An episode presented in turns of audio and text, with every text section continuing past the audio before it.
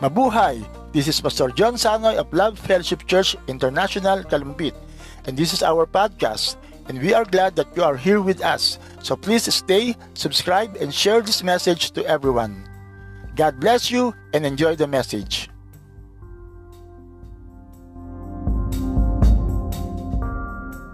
Sa umagang ito at i-welcome natin ang man of God for this hour. Let's all welcome Pastor John Sanoy.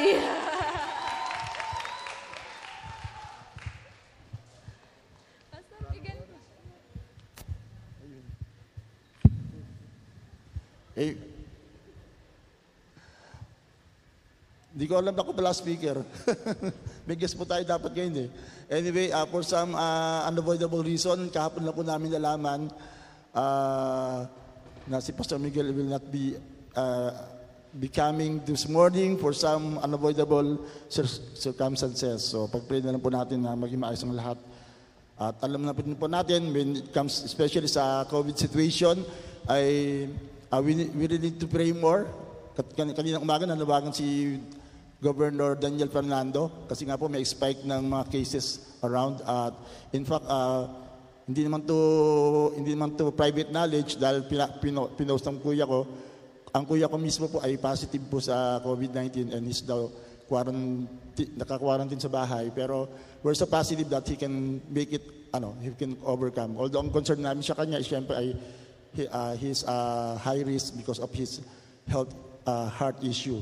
Pero ang kaya panawagan lang of course is ano, uh, wag nating wag nating biruin yung yung virus. Uh, it's really a threat. Kung ano man ang naisip isip nyo, kung ano man ang inisip nyo, ko, ano lang yan, gawa-gawa lang yan, eh, mag-isip-isip po tayo, ng, mag-second thought po tayo. Let's practice. Sabi nga ni, eh, ni Daniel Fernando, eh, ano, dahil nga po maraming nag, nag, nag, uh, nag, nag, nag, take down ng guards sila, nakipag-usap sa mga tao ng medyo alanganin. Ang kuya ko nga eh, for example, eh, uh, he suspected na it happened when he was talking to the, to, kasi ano siya eh, sa peso. So nakapag-usap siya sa mga tao, sa mga tupad, ano ba yung tupad? O basta na tupad. So mas likely doon niya nakuha yun and, and all that. So ingat-ingat po, amen? So let's still uh, continue to do the protocols, the social distancing, the face mask, the face shield if, uh, if ever needed. At yung mga ating mga seniors, of course, mas doble ingat. Pero of course, uh, the grace of God, the goodness of God will, will, will really protect us. But we'll, we need to do our part. Sabi nga eh, sabi nga ni, ano, natuwa nga ako kay, kay Governor, ba okay para si, si Governor, na ang kalooban po ni Lord ay mag-ingatan tayo, at, pero gawin din po natin ng paraan ng kanyang pag-iingat din sa atin by doing the the right thing. Amen? Sabi niya, Lord, ba't ka nung gaganito? Ba't di mo ko iningatan? Iningatan kita. Binigyan nga kita ng face mask, tsaka face shield, tsaka ng social distancing, pero hindi mo kinuha. So, let's do that. Amen? So, at uh, yung ating, yung ating bulletin, I, I just need to maximize yung ating my footprints. Kung hindi kayo, kasi nagmamadali kayo, hindi kayo nakapag-scan sa ano, uh, please, let's just, ano, para at least meron kaming uh, record na kayo pumasok sa church. Uh, you can scan your, your cell phone here. Uh, i-recognize ng ng my footprints yung code dito. So, yan nyo lang po. Papasok na po yan sa ating system na kayo po ay pumasok sa church at this day. Okay. So, anyway, wala man, siya, wala man ating guest speaker. Nandito ang banal na spirito. Nandito ang presence ng Panginoon. Sabi nga eh, praise and worship pa lang, pwede na tayo umuwi. Sabi ko, maghuna lang tayo. Dahil talaga, wow, the goodness of God is really, is really, ang grabe yung word, is running after us. Amen. So ang ating theme for this month is still life in the spirit. So uh, praise God for His grace dahil nga kapag lang namin, lang namin nalaman.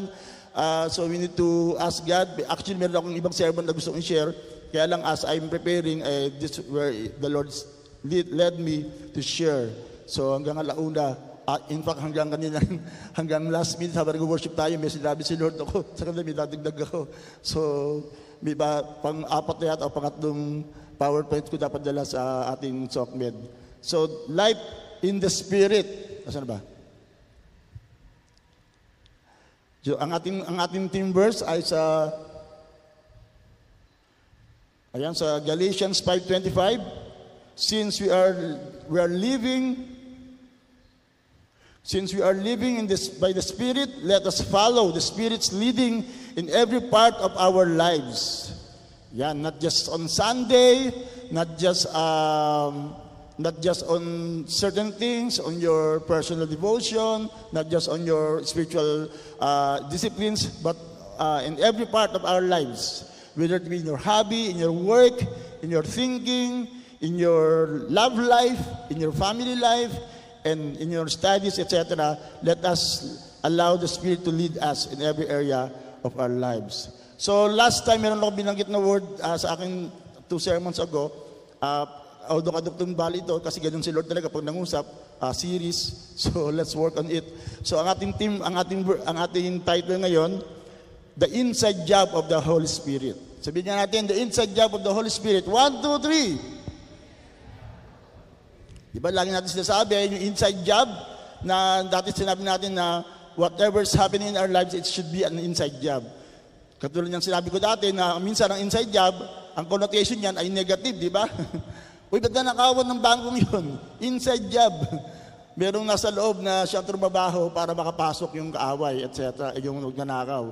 At minsan niya, ang kinakalungkot natin, eh, minsan ito, ang, ito rin ang naging problema ng maraming organisasyon, even a church like that, na it is, it is being uh, somehow destroyed from the inside. Diba? Kaya nga, we don't want to allow that na mangyari ito na tayo po ay masira sa loob. Di bali, sabi nga, di bali tayong maatake ng kaaway sa labas, pero kapag ang problema natin ay nasa loob, napakahirap ayusin. So, kailangan po natin uh, mag- mag-cooperate. So, ang ating verse for this morning, John 14:17, The Spirit of truth, the world cannot accept Him because it, it neither sees Him nor knows Him. But you know Him, for He lives with you and will be in you. Let's pray.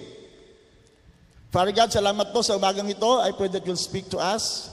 At tunay nga na magkaroon ng pagbabago sa aming uh, kalooban, Lord, as we have entitled this uh, sharing as the inside job of the Holy Spirit. So even right now, habang sumasamba pa lang kami, Panginoon, we know that there's also an ins- already an inside job of the Holy Spirit working inside of us para kami po ay lalo talaga ma-stir up from within to really come before you, O God, and really uh, have our lives be put to right sa even sa aming paglapit pa lang. Kaya salamat sa Panginoon that you are still in, uh, in the business of changing us from the inside out. For this we pray in Jesus' name. Amen. Praise God. Pakibasa nga po sa Tagalog yon. Yan, ang ating ano. Hindi po artista si Ate Oya, hindi po arte yung si ginawa niya, totoong buhay po yon. Grabe, kaya nakabless po talaga yung, ano, yung patotoo niya. Okay.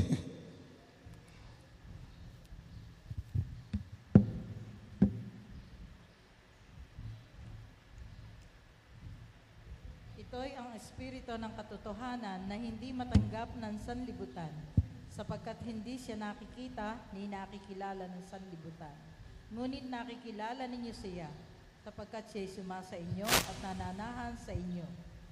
Amen. Say, say nananahan sa atin.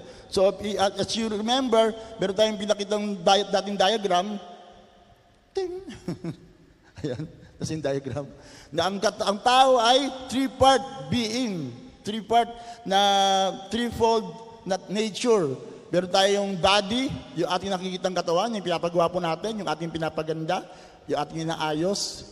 At yung soul, soul natin, yung ating personality, yung ating mind, will, and emotion. And then the spirit, the inside of us na ito yung pinak ito yung uh, pinaka pinakasentro ng tao na dapat mabuhay, na dapat na stir up through the Holy Spirit. At kung makita niyo yung diagram niya, yung kulay dilaw diyan is symbolize na ang Holy Spirit nga po ay nakapasok na sa taong sa buhay ng isang tao na may ganitong kagalagayan. Na makita natin na ito ipasimula pa lamang ng idea, yung dilaw na yan, yung Holy Spirit na sa loob na yan, ay maka, maka-apekto sa lahat ng bahagi ng ating buhay. Kung nakita niyo nga po, yung, yung pinaka-outer layer ay kulay itim pa. Dahil marami pang nangyayari hindi maganda. So, that's what we need to work out. At kung napapansin niyo po, may limang ano doon, may limang kulay red, at yung kulay red na yun ay yung tinatawag natin na mga, na mga gate. Yan, ito yung eye gate, yung nakikita natin, nose gate, yung ating na, na smell, yung, yung ating tenga, ear gate, yung mouth gate, ang ating, even yung ating feel gate, yung ating nararamdaman. So, ito po yung gusto ng ano ng Panginoon na tayo po ay tunay na maapektuhan. Every time we come to the church, every time we go to go to God in prayer or in devotion, ang goal niya is to really invade our lives. Diba kung napansin niyo po yung verse na John 14:17, the Holy Spirit is very invasive. Ibig sabihin talagang gusto niya talaga ano, kumbaga ah, kaya kung napansin niyo yung diagram, di pa parang ano, parang parang ano tawag doon sa ganun, kuta. Parang ah, yung, yung mga walls, for example, wall of Jericho, na parang ang hirap ma-penetrate, na talagang mapasok. It needs the power of the Holy Spirit to really work in us para mapasok ang kalooban natin. And it will, oh, it will happen if we will cooperate. Sabi ng John 14, 18 to 21, I will not leave you as orphans. I will come to you. Before long, the world will not see me anymore, but you will see me. Because I live, I live, you also will live. On that day, you will realize that I am in my Father, and you are in me, and I am in you. Whoever has my commands and keeps them is the one who loves me. The one who loves me will be loved by my Father, and I too will love them and show myself to them. Then Judas, not Judas Iscariot, it's Judas Thaddeus, said, But Lord, why do you intend to show yourself to us and not to the world? Jesus replied, Anyone who loves me will obey my teaching. My Father will love them, and then we will come to them and make our home with them. Wow! Imagine, kung tayo three-part being, there's also the Trinity who wants to invade our lives, who wants to come inside of us. Imagine this, if the Lord, if the Holy Spirit, Jesus, and the Father wants to be, at wants to make our make His home inside of us, then surely in the future we will be at home with Him in heaven. Amen? Ibig sabihin kung ang Diyos ay nananahan sa puso natin, sigurado mananahan ka sa kanyang tahanan doon sa langit kapag dumating ng panahon. And that's our desire. And everybody say, and everybody say, Amen. So, pag-usapan muna natin yung, pin, pin, yung pinagsibulan natin. Alam natin na that's the, the goal of God, yung gusto ng Diyos sa atin. Pero alam natin na, na may nangyari before this happens to us. May nangyari before we got born again. Ah, sa Bible, may, may, may, may tatlong kinds of men na tinuturing. The natural man, the unsaved person, yung talagang sabi ng Bible, hindi, hindi maintindihan ng mundo, yung sasabihin ng Holy Spirit, because he's the natural man. Diba, diba, sabi nga, kapag ang isang tao talagang walang pakialam sa Diyos, share ka na share sa Kanya, hindi niya maintindihan yung mga sinasabi mo. Diba? Kaya nga, it's a natural man. And then, we, then, then we, we have the carnal man. Nasa na tayo? okay. The carnal man. Ito yung carnal man, ito yung na-born again nga, pero ah, meron pang mga bagay na inaayos. May mga bagay na hindi pa talaga talagang na nagagawa ang Panginoon sa kanyang buhay. Si Lord, i- niligtas siya para sa heaven, pero ang, ang sarili niya, pa rin ang iniisip niya. If you will put this in the diagram, ito yung diagram niya. so the natural man, uh, of course, yung E stands for ego, yung sarili niya. Siya yung nasa trono. Yung mga bilog-bilog, ito yung mga interest niya, yung mga priorities niya sa buhay, magulo. Kaya nga, it, it's, it's full of fear, worry, negative, gross sins ang ginagagawa niya, at si Kristo ay nasa labas. So kapag hindi ka born again, that is your picture.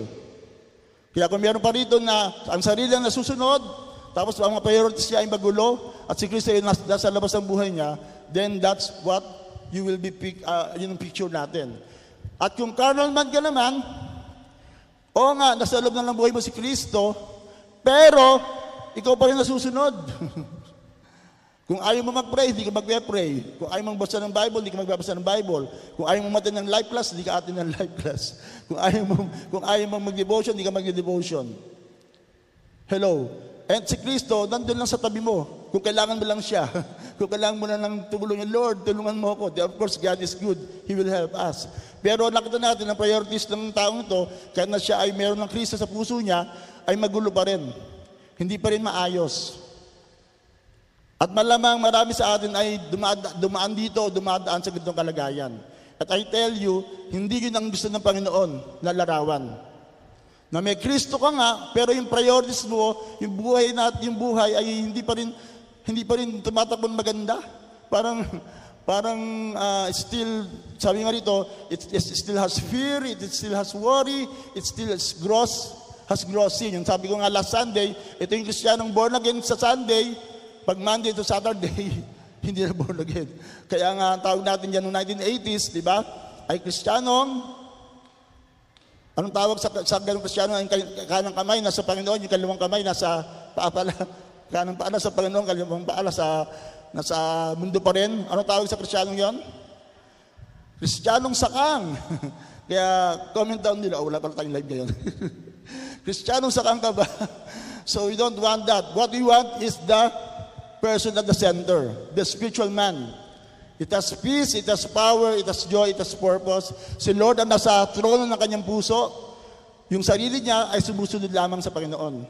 And his priorities are revolving around Christ. Kaya nga, ang sabi ko last Sunday, I, I don't know, sabi ko itong second service, somehow, kasi mahirap i-measure to eh, di ba? If it's, it's an internal thing. Pero outside looking in, if I'm a leader, if I'm a pastor, somehow I can, I can, uh, I can measure kung ang taong to ay, ay spiritual man o carnal man o natural man by the way he commits himself to the works of God. To his involvement, to his church life. Kasi ito yung tangible eh, di ba? Eh, naintindihan niyo po? Kaya nga sabi ko, Lord, what if, what if, if every one of us is at the center? We are all spiritual. We know our priorities. We know na itong dapat namin gawin. Katulad sinabi ko, as a church being, represent, being representing God, what we're doing here, what we're presenting to you, is not for us. It's not, it's not for just for fun. It is for our own good. Na kapag sinabi mag-disciple, mag- mag- mag-life group ka, mag-cell group ka, it is for your spiritual growth. Kapag sinabi natin mag-life class tayo, it is for our foundation. Tapos yung gawain natin, it is for the Lord. What if, knock knock, beep beep, di ba? Kung tayo spiritual men, then all of us will be here on the right time. We will worship God ng mas, mala- mas malaya. Tapos eh, ang ating mga discipleship group talagang hindi mahirapan ating mga cell leaders, life leader na attend na kayo. parang puro sin zone na lang, di ba? Puro, puro ah, parang ah, wala lang. Parang nga kasi nga, kapag tayo carnal man, masusunod pa rin gusto mo. Whereas, kung ikaw spiritual man, at least meron mga, meron, meron kang ano, meron kang, meron kang ba- barometer, meron kang measurement ako. Parang hindi na yata tama yung nangyayari sa buhay ko ah. Parang kulang na yata devotion ko ah. Parang, parang mali yata yung ginagawa ko na sinuuna ko pa ibang bagay kaysa sa, sa, sa gawain ng Panginoon. At least mararamdaman mo yon. At least may struggle. Ang problema pag walang struggle talaga eh. Wala lang, di ba? Maat pa. o may gawain tayo, maat pa. Ano yung maat pa?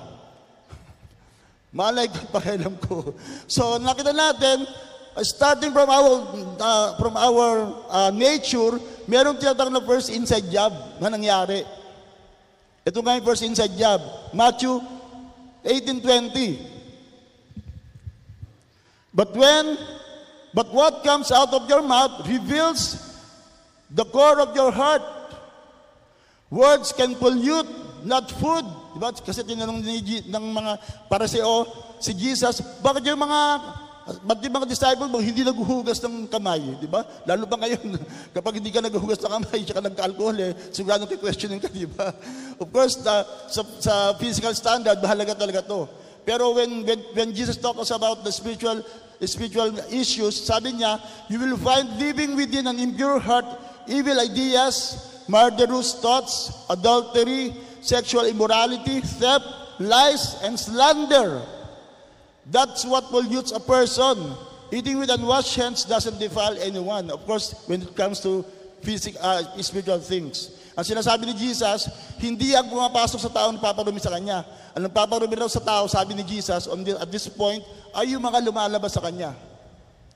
So, ibig sabihin, before you know Jesus, meron ng inside job. Ang problema, yung inside job na yon, yung, na, yung ating sinful nature na naman, na, naman natin kay Adan. If you look at the diagram, ito yung ito yung effects ng fall ni, ni, ni Adan sa tao. Ba, mayroong spiritual death, ang spirito ay patay, na kailangan mag-born again, kailangan ma, ma, ma, mabuhay kapag tayo tinanggap natin ng Panginoon, and then, merong ah, yung ating, so, yung ating kaluluwa, of course, apektado, and the rest. Kaya nga may mga, mga negative na bagay na nangyari sa atin because of what happened in the garden. So that's the first inside job. At alam natin na, na it- ito yung gustong trabahuin ng Panginoon. At kaya nung na-born again ka, the Lord started to work it out. May binabago. Sino sa inyo nung na-born again kayo, naramdaman nyo may binago ng Diyos sa inyo? Magsabi ng Amen. Ang tanong, kumpleto na ba? Ang tanong talagang perfect na ba kagad tayo 100%? Di ba hindi pa? Meron, meron, pa rin, meron pa rin trabaho na ginagawa. It's still a process. Kaya nga when, when, when uh, Paul write to a church, wrote to a church, the Galatian church, imagine na, Galatian, Galatians is a Christian church, and yet he found people that start, that still living in carnality. Kaya nga niremind niya yung mga Galatian people. Sabi niya sa Galatians 5:19 to 21, the behavior of the self-life, ito yung carnal man, di ba? Nasusunod pa rin ang kanyang sarili, is obvious. Sexual immorality, lustful thoughts, pornography, chasing after, chasing after things instead of God. Mas inuuna pa ang maraming bagay. Kaya talagang, let's be warned, di ba? Kahit nga Facebook, kahit nga mga ibang bagay na libangan lang natin, kapag nauna yun, uh, it can, ano, it, it is tantamount to living in the life na hindi gusto ng Panginoon. Manipulating others. Hatred of those who get, get in your way. Senseless arguments. Di ba? Pinatatanong, pababaksing ka ba? Hindi. Nag-away pa sila sa vaccine lang. Di ba? Kaya nga, nakakalukot na sabi, ah, sabi ni Bishop, hindi ko alam kung confirm to. Confirm ba ito? Alam, hindi ko na sabihin ang pangalan nila. Isang sikat na couple, nag-away. Dahil sa pagpindot ng toothpaste. Di? Nag-divorce. Sa bagay, napaka-senseless. Sabi nga, ang problema ng mga tao, yung maliit na bagay, pinapalaki, at yung malaking bagay, pinapaliit. Yung mahalagang bagay, worship, devotion, etc., yun ang di nila baliwala. Pero yung hindi lang nakabusta, yung hindi lang nagkamali lang sa maliit na bagay, ay yun ang pinag-uusapang malaking issue. What is more important are the things na talaga magbabago sa atin. So, continue. Resentment when others are favored, di ba? Ito, minsan nakakaloko, kahit, kahit sa Krisyano, nakikita pa rin to, di ba? Yung kapag merong, halimbawa, for example, eh, si Ate Oyo, eh, si Ate Oyo, si Ate Oyo kinuha, dapat ako, mas maganda buhay ko sa kanya. Diba? so, di ba, may, nangyayari pa rin yun, di ba? Yung nag-ingit ka sa kapwa mo, ano, kapwa mo believer, na talagang minsan nakakalungkot that it still happens to us. Temper tantrums. Ah, yan, di ba kahit na tayo born again na, nagagalit pa rin tayo, kahit, kaya minsan babatahin mo talaga eh. Talagang wow. Angry quarrels, only thinking of yourselves. Being in love with your, with your own opinions. Di ba? Tao nga, napaka-opinionated eh. Mag-post ka lang sa Facebook ng any issue, talagang zzz, talagang lahat magkakaroon ng sariling opinion. Ang daming expert. Sabi nga, kumbaga sa bagay nga, hindi ko alam, ako hindi ako magko-comment yan eh. Eh, mas alam ng mga ano yan. Kumbaga sabi nga, for example, yung tungkol sa vaccine and all that, may mga eksperto tayo dyan to, to really know what's best for us. So we just have to, to um, na i-trust sila. Pero of course, uh, we need the guidance of God on that. But the point is, kapag, gawin, pag, kapag sinasabi mong lagi kang tama, ano, kapag lagi kang tama, may tama ka. okay. Being envious of the blessings of others. Aray. diba? So minsan ganyan talaga. Kahit mga, sa mga Kristiyano to ha, sinasabi sa mga Kristiyano. Uncontrolled addictions. I'm, of course, murder. Uncontrolled addictions. Diba? Kapag isang bagay talagang hindi mo na napigilan, kaya nasa gawa, nag-ML ka, at nagtitiktok sa loob, hindi pa wala naman siguro nagtitiktok sa loob nito. Sobra naman kayo kapag dito pa nagtiktok pa kayo sa church, nagagawain na, and all that.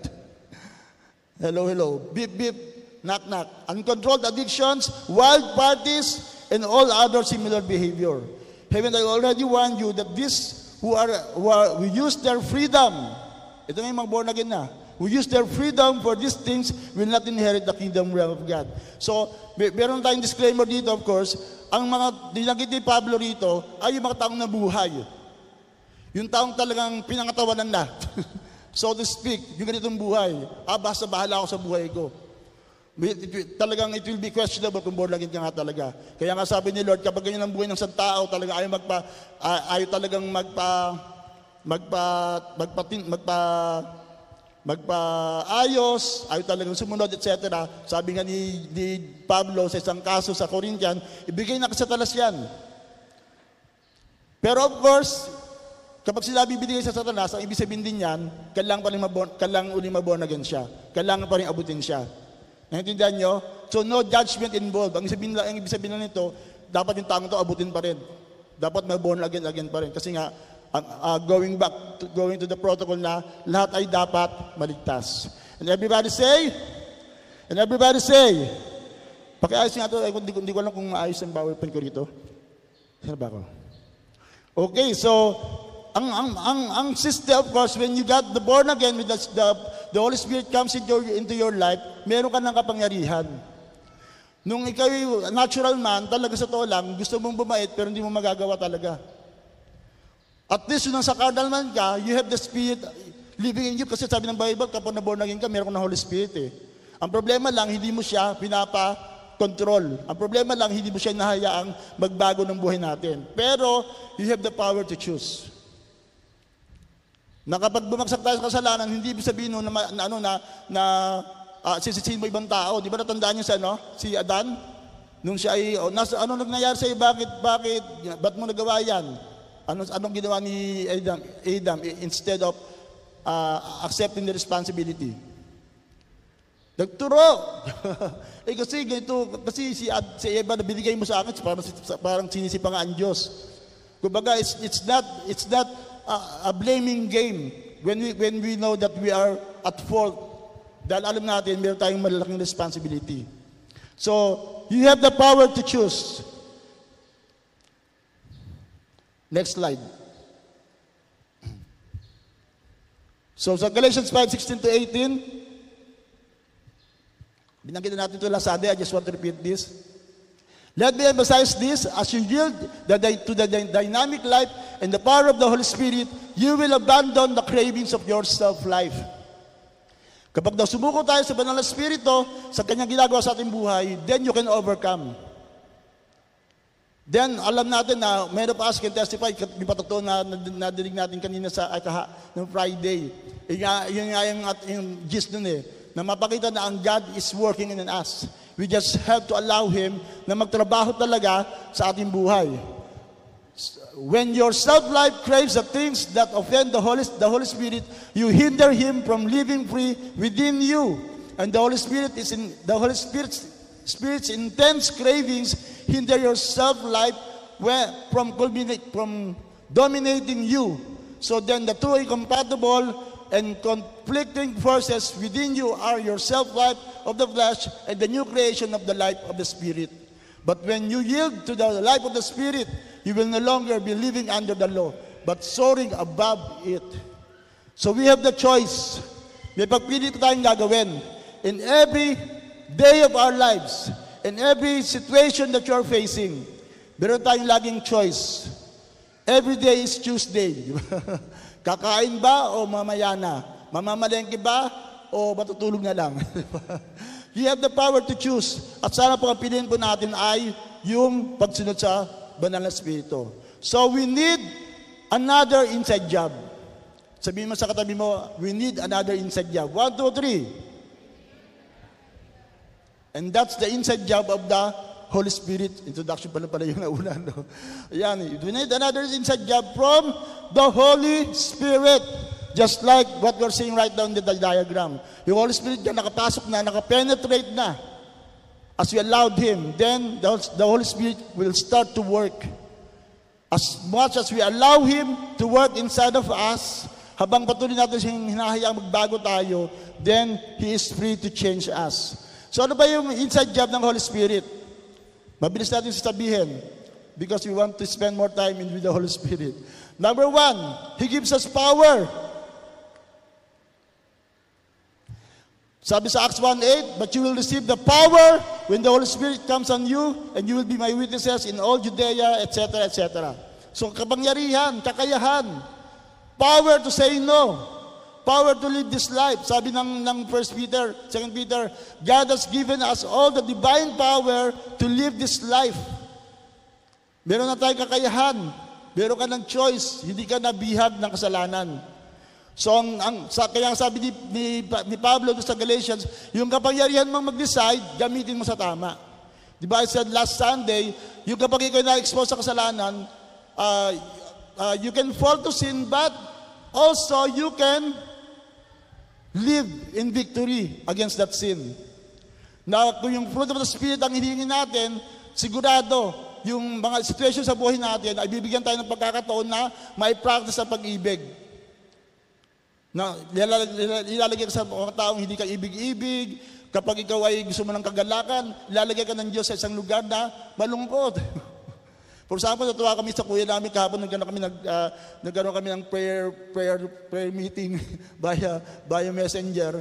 At natuwa kami sa kuya ko dahil ano, dahil ano, kahit na yung situation niya talagang medyo uh, hindi ideal. Pero I can see to him na siya, ano, siya ay masaya. Talagang uh, kaya nga nagpo-post pa siya na encourage niya yung mga tao na kaya natin to, magtulong-tulong tayo, gawin na natin, natin ang tama. Kasi sabi nga nila, marami mamamatay sa takot eh. hindi sa COVID-19 eh. So ganun po yung uh, paidalin natin. And ang makagawa niya, makakatulong niyan ay ang banal na spirito. Sabihin mo sa katabi mo, He gives us power. One, two, three. Pangalawa, He produces godly characters. The goodness of God. Ito binasa natin last Sunday, Galatians 5, 22 to 23. But the fruit produced, hindi naman ikaw magpo-produce eh. Ang Holy Spirit, just allow Him. By the Holy Spirit within you, the inside job, is divine love in all its varied expressions, joy that overflows, peace that subdues, patience that endures, kindness in action, a life full of virtue, faith that prevails, gentleness of heart, and strength of spirit. Never set the law above their qualities, for they are meant to be limitless. Wow. So God can produce the godly character inside of us. Just allow Him. Just allow Him to have more of God's presence in your life. Pangatlo, He works through us through the gifts of the Spirit. Kapag may banal na Espiritu tayo, magagamit tayo ni Lord. Di ba pinag-usapan natin yung mga, yung mga spiritual gifts na, na talagang, um, that can, yung, ngayon, ang topic natin sa Every Gising is a Blessing, we are shaped for serving God. At lahat tayo may kakayahan. At yun nga didi-discover natin kaya may life class so that we can put everyone in the right place. At ma-maximize. At natutuwa tayo ngayon na ang, uh, ang dami, na, ang dami natin pwedeng gamitin. Na mag-share.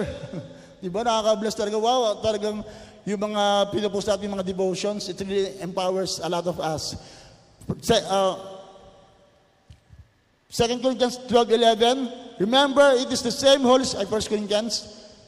It, Remember, it is the Holy Spirit who distributes, activates, and operates these different gifts as He chooses for each believer.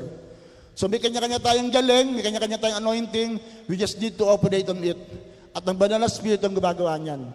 Kaya nakakatuwa po na maraming, maraming dinideliver si Lord na maging bold, di ba? Kasi yun ang unang bubuhayin talaga sa atin eh. Para magamit ka kasi, kailangan may confidence ka, di ba? Kaya dapat, uh, praise God for what, what God is doing to us. So pang-apat, pang He guides us. He guides us. John 16:13. But when He, the Spirit of truth, comes, He will guide you into all the truth. He will not speak on His own. He will speak only what He hears, and He will tell you what is yet to come. Wow, kaya nga meron tayong ano, di ba?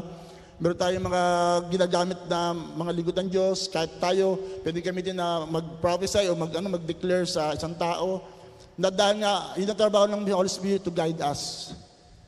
Na kung ikaw naguguluhan, ang dami mong mga boses na naririnig, then the Holy Spirit's job is to guide you. Ang tanong ay, are you allowing Him to guide you? At panghuli, He helps us. Doble-doble, paki-edit. Ay, ma-edit ba? Ayan helps us us. He helps us. Yan, kaya nga habang kinakanta natin kanina yung goodness of God, wow. At kanina, merong revelation sa akin si Lord, I don't know, I, I hope, uh, I, just, I just want to share this, Lord. Kasi nga, uh, as a pastor, that's my desire, eh, that talagang lahat tayo madala sa higher level of commitment, eh, higher level of uh, spirituality. Tapos parang, there are a lot of times I, I really feel so uh, inadequate or unable. Talagang people can question me, people can bash me, etc. Parang talagang every time that happens, talagang nakaka-weekend yun, di ba? Talagang nakakahina yun. Kapag merong talagang may mga parang mga, ano sa'yo, parang uh, attacks on, on you and even on on your personality. Pero meron, meron isang line na nangungusap sa akin talaga, napaka-powerful sa kinata natin kanina. He uses the weak to lead the strong.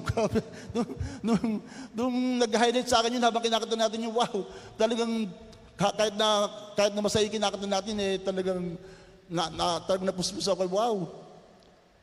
Thank you Lord for that word. Kasi I, I was asking God eh, for, for, for another strength. So, He helps us. Kaya niya tayong tulungan. Ano man ang ating kahinaan, ano man ang ating problema, That's the job. That's the expertise the Badala Espiritu. Amen po ba? Amen po ba? So ang tanong, what do you need to do? Anong gagawin mo? Sa tawagan na natin ang ating worship team. What do you need to do?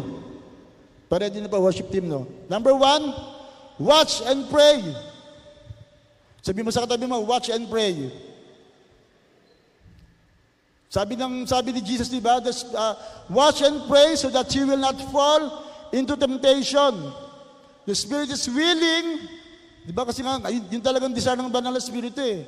Uh, willing siyang talagang mabuhay. But the flesh is weak. Ang sabi ni Lord, ang solusyon diyan, magbatsyag ka. Hindi watch Netflix ha and pray. Kasi yung problema natin ngayon eh. Ang dami natin pinapanood, kaya ang napupuno sa atin, yung soul, yung flesh natin. Kaya lalong humihina ang ang ating spirito. Pero ang sinasabi nito ng watch ay be alert. Bagit sensitive tayo na kapag ang mga bagay na ito hindi na makakatulong sa puso mo, sa buhay mo. At sinasabi nga ng sinasabi nga natin na ano na na ang spirito ay uh, will convict us, convince us of all our sins and negative emotions, then be sensitive on that. Kapag kinukurot ka na, oh, parang ang pangit ng sabihin, but when the Spirit is calling your attention, and I tell you, He will always call our attention. Sino sa inyo, uh, uh, at this week, naramdaman nyo, kinalabit ka ng, ng Spirito Santo sa isang bagay. And then you're sensitive, oh Lord, ikaw to. Can you lift your hands? Taas nyo ang kamay na naramdaman nyo na merong kinalabigyan ng banal na spirito at sinabi, oh bro, sister, nakakalimit kaya ito. O kaya, mali yan. Ito tama. Di ba? Naintindihan nyo? Di ba sabi ng Bible, uh, ito ang sinasabi ng banal na spirito, uh, binubulungan ka ng tama. Di ba? Talagang nag-whisper, ito ang tama kapatid, ito ang gawin, itong gawin mo. Then, you will be right. At sabi dito, pray. Manalangin tayo. Talagang spend more time with God. Di ba sabi nga ni Jesus, hello mga disciples, yung tatlo. Pwede bang kahit isang oras man lang ay mag-pray kayo? Para naman maging malakas kayo. Kaya nga minsan 15 minutes lang, hindi pa natin mabigay kay Lord, di ba? Pero if you want to really grow, then we need to have more time in prayer with the Holy Spirit. Pangalawa, Let the Word of God penetrate inside of us. Sabi ng Hebrews 4.12, For we have the living Word of God, which is full of energy, like a two-mouthed sword. It will, it will even penetrate to the very core of our being, where soul and spirit, bone and marrow meet. It interprets and reveals the true thoughts and secret motives of our hearts. So you can imagine yung graph kanina, if you will allow, kahit na gano'ng kakapal, yung kuta na yan o yung, yung wall na yan na bumabal sa atin, just allow the Word of God to penetrate in your heart. Even right now, kung nakikinig ka ngayon, I'm talking to your spirit, I'm allowing the Word of God to penetrate inside of you. Because it will, it will do you so good na talagang maayos ang buhay mo. Just allow, kaya nga, I encourage you to join the life class, the life groups, the ating mga online. It's for our own good na ang, so, ang Word of God ay manirahan, magdwell sa ating mga puso. At ang huli, let the Holy Spirit fill you to the overflow. Kapatid, kung ikay nauuhaw, kung pagod ka na, kung nakita mo na parang walang mangyayari sa buhay natin lalo sa panahong ito, wala tayong ibang gagawin kundi lumapit sa Panginoon. Sabi ng John 7:37 to 38, on the last and greatest day of the festival, Jesus stood up and said in a loud voice, Let anyone who is thirsty come to me and drink. Whoever believes in me, as the scripture has said, rivers of living water will flow from within you. Doon natin makita magbubuhay ang Panginoon, ang Espiritu sa ating buhay. If we allow Him to come inside of us. Amen po. Amen po ba? Amen po ba? So what we will do right now is to just allow the Spirit to come. As we sing, at alam niyo po ba, How can I connect this this uh, this message to the, to the song? Very connected. Dahil sabi ng Bible, ang banal na spirito ang katotohanan ng kabutihan ng Diyos. The Holy Spirit is the earnest money, the guarantee that God will bless you, that God will work in your lives in a, in a way that you can never imagine. Once you experience the goodness, the, the presence of God through the Holy Spirit, Spirit, then you will know that God is really good. Amen po ba? As you feel His presence, that's the goodness of God. Sinasabi niya, anak, ito ako, banal na spirito, lumulukob sa iyo, bagbaguhin ang buhay mo, ayusin ang lahat ng mali sa buhay mo, then you will know for sure that God is really good. At sabi pa nga ng isang verse, the goodness of God will lead you to repentance. The, the, the goodness of God will lead you closer to the Holy Spirit, to the presence of God. And if you want that, ng kabutihan ng Diyos sa lalong man, man, man, manirahan sa busot sa buhay natin, I want you to stand up and just allow. Don't close your door. Don't close your heart. If you know that there's still some carnality in your life, alam mo Lord, ang dami pang ang dami pang mga negative thoughts, ang dami pang mga negative deeds, ang dami pang mga pangit sa buhay ko, I just allow you. I just allow you to penetrate my heart, my soul, my being, so that when the flesh is weak, it can be strengthened.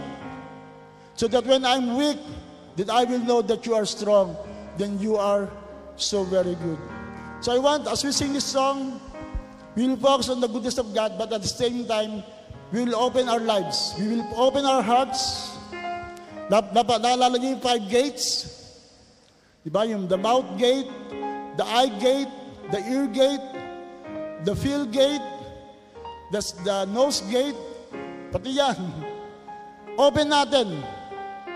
Let's open those gates and allow the Spirit to work inside of you. Pwede po ba yon? Pwede po bang buksan natin ating mga, mga, mga, ating mga pintuan to allow the Spirit and allow the goodness of God to, to sink in in our very core, in our very spirit. Come on, lift your hands, both our hands as a sign na, Lord, I allow you. I allow you to, to, to come. Sabi ng Bible, kung sino sa'yo nauhaw, lumapit sa akin. At, at, and, and I will give you a drink. And I will tell you how good I am. For your mercy never fails. Hallelujah. Come on, just allow the Spirit. Hallelujah. Been held in your hands. From the moment that I wake up until I lay my head, Whoa. I will Come on. of the goodness of God. And all my life you have been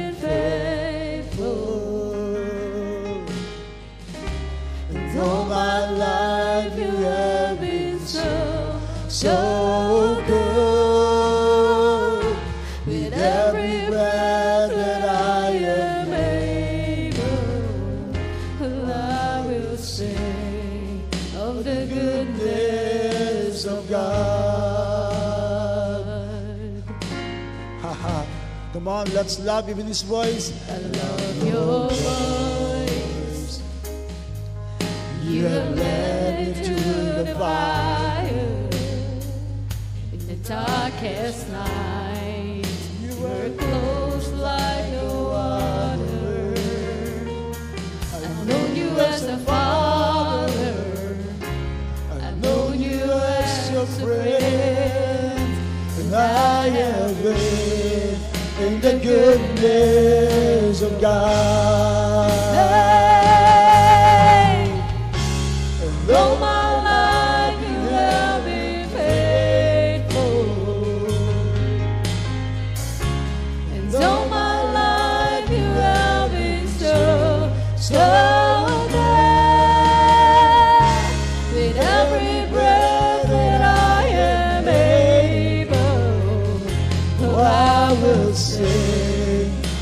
Goodness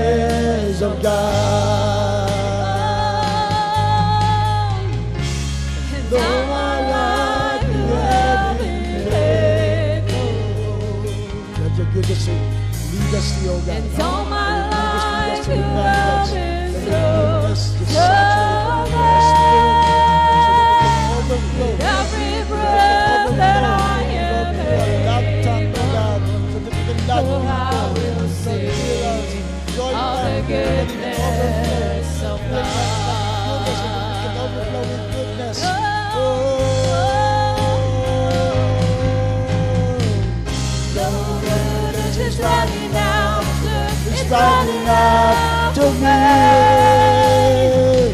Your goodness is running after, it's running after me.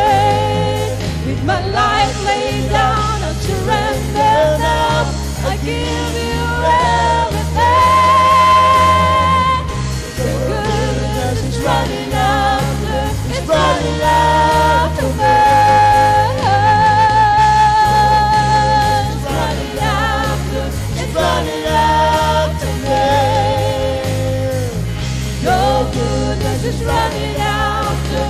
running after me. With my life laid down, I surrender now. I give you everything. Oh, Your goodness is running after, it's running after me. Your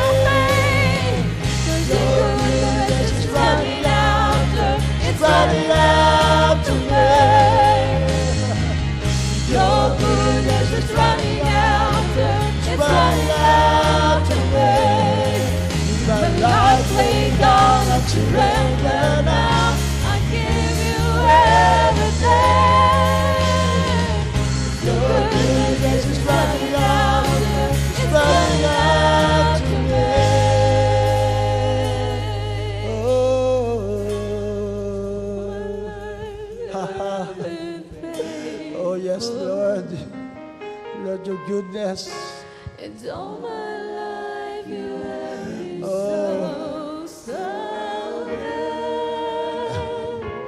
With every breath that I am able, I will sing of the goodness of God. Amen. We will repeat this song, but the, the Lord is saying to you right now, Anak, do you want more? Do you want more of my goodness? This is just a foretaste of how God can be good to us. And the Lord is saying to you right now, then, my child, allow me. Allow me to show my goodness to you. How? By surrendering to Him the center of your heart. By surrendering to Him the throne of your heart. Na si Lord ang masusunod sa buhay mo. Kapag Panginoon, siya'y Panginoon ng lahat ng baga, bahagi sa buhay mo. Hindi lang ilan lang. You put Him at the center throne of your heart and you will just be a servant. You'll just obey Him. And then, you will see more of God's goodness in your, in your life. Sabi ng, sabi ng kanta sa atin, Lord, I surrendered all. Not 99.9%. I surrender all to you. Then and only then, you can see the fullness of God, the goodness of God in your life, running after you, flowing from within you. So as we sing this song, as a sign that you're allowing God to, to move in your life, as a sign that you're surrendering to God all of your heart, all of your lives, as a sign that you're putting God at the center of your heart. You're making Him the King of Kings and Lord of Lords of your life. Siya naka, nakaupo sa trono mo, I want you to lift your hands as a sign of surrender. Come on, you surrender to God. As you sing this song, allow Him the goodness of God to flow in your life. If you want more of God's good, God's goodness, then you allow Him to be King of Kings, Lord of Lords of your life. And all my life you have in faith. Come on, surrender to God, surrender to God. And all my life you have been so, so good. With every breath that I am able, I will sing of the goodness of God.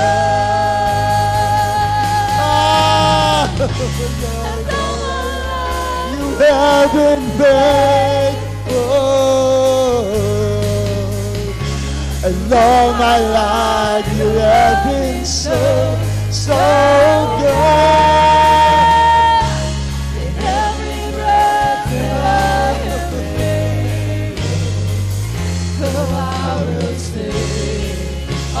Goodness of God. of Your goodness running out, is running me. Oh, your goodness is come on, lift your hands. Let the God of goodness run after you. Surrender now. I give you everything. Goodness is running after, is running after me. Your goodness is running after, is running after me.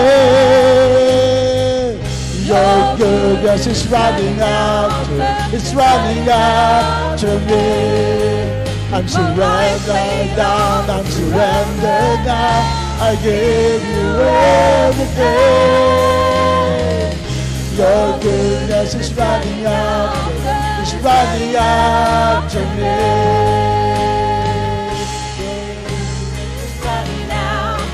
It's running after me. Your goodness is running after, is running after me. With my life laid down, I surrender all. I give you everything. Your goodness is running after, is running after me.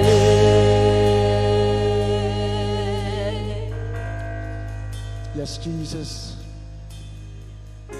In all my life you have been. Come on, let's goodness, the goodness of God. As we lift our hands. all my life you have been So, so good.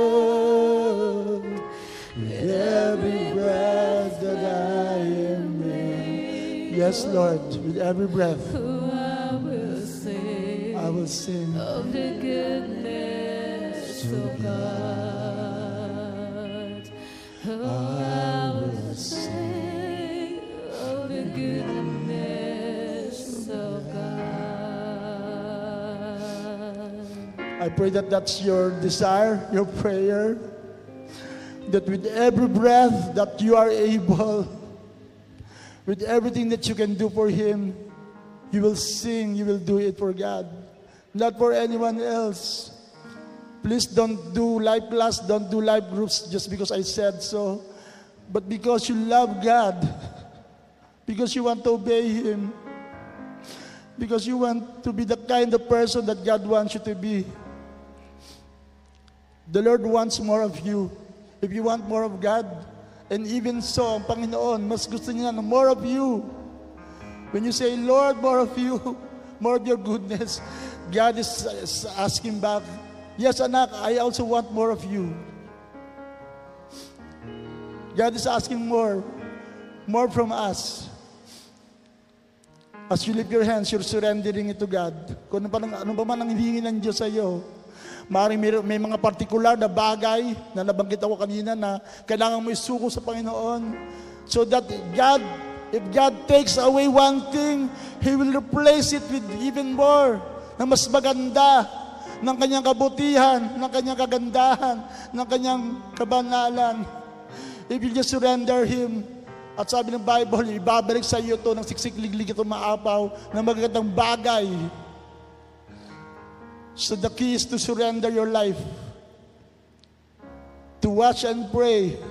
To allow the Word of God to penetrate in your life. To allow the Spirit to fill you so that you can overflow. Lord, you see our hands right now. We just allow you to fill us with your goodness. Kilala mo po ang buhay ng bawat isa sa amin. Wala kami may tatago. Alam mo po yan, mga bagay na dapat pa namin isuko. Right to, into our closets, right into our living rooms, right into our bedrooms, Lord. Sa pinakatagong lugar ng aming buhay, kilala mo kami, Panginoon. But right now, we just allow you, the Spirit, to take control, to take over. Na ikaw mag-aayos ng aming priorities, na ikaw mag-aayos ng aming mga kahinaan, na ikaw mag-aayos ng aming buhay, na maaaring ngayon gulo-gulo, hindi alam ano ang priority. But right now, as a spiritual man that you wanted to be, ikaw ang nasa trono ng aming puso, kami susunod lamang sa iyo, at ayusin mo ang aming buhay and even ang aming priorities, God. Because that's the kind of person that you want us. That's the kind of church na babalikan mo. Yung may desire sa iyo. Yung nais na magbago. Yung nais na mapiplis ka sa lahat ng bahagi ng aming buhay, Panginoon. Ah, Matagpuan mo na kami na ganun kami, God. Because you're so good. Because you're so good, Lord. Your goodness will lead us to repentance. Your goodness will change us. Your goodness will fill us to the overflowing so that we can be good to others also, God. So Lord, right now, just pray for this church na patuloy mong dalawin sa kanya-kanyang personal na buhay, sa aming personal na devotion, sa aming mga gawain, Panginoon. We are just allow you to take control of everything, God. We are weak, but you are strong, Lord. Ikaw lang po ang malakas talaga, Panginoon. Hallelujah. Come on, let's lift our hands as we receive the blessing. Lord, I just said your word. Ikaw ang nangusap, Panginoon. And I just allow you this, this word to penetrate sa pinakasentro ng buhay ng bawat isa po sa amin. And I just declare right now that the goodness of God, our Father, ang kanyang biyaya, na willing na willing na ibuhos siya sa bawat isang nagnanais ito, sa bawat isang nangangailangan ito, ay patuloy na maranasan ng bawat sa Panginoon. At ang pagmamahal ng Panginoong Yesus na siyang patuloy na papatawad sa amin, na patuloy na yumayakap sa amin, sa aming karumihan, sa aming kaguluhan, sa aming kahinaan, ang, at ang paggabay na banal na Espiritu, ang pagpuno niya mula sa aming kabuturan upang kami po yung mapaw, ang paggabay niya, pagbabago niya, pag, pagtulong, pagsama sa amin sa bawat bahagi ng buhay. At siya naming maranasan mula ngayon magpakailanman. At lahat na nagmamahal sa Diyos, at lahat ng patuloy na nais na maranasan ng kabutihan ng Diyos, at lahat na patuloy na magsusuko ng kanyang buhay sa Panginoon, ay magsabi na tatlong malakas na Amen. Amen. Amen. And Amen. Amen. Praise God. Amen. Sige po, magkalaw po tayo sa Panginoon. Let's give our offering to God. God bless po. Let's live the life that God wants us to live. See you this afternoon. Live class. At lahat ng live class uh, groups, please join in mamaya para sa ating meeting.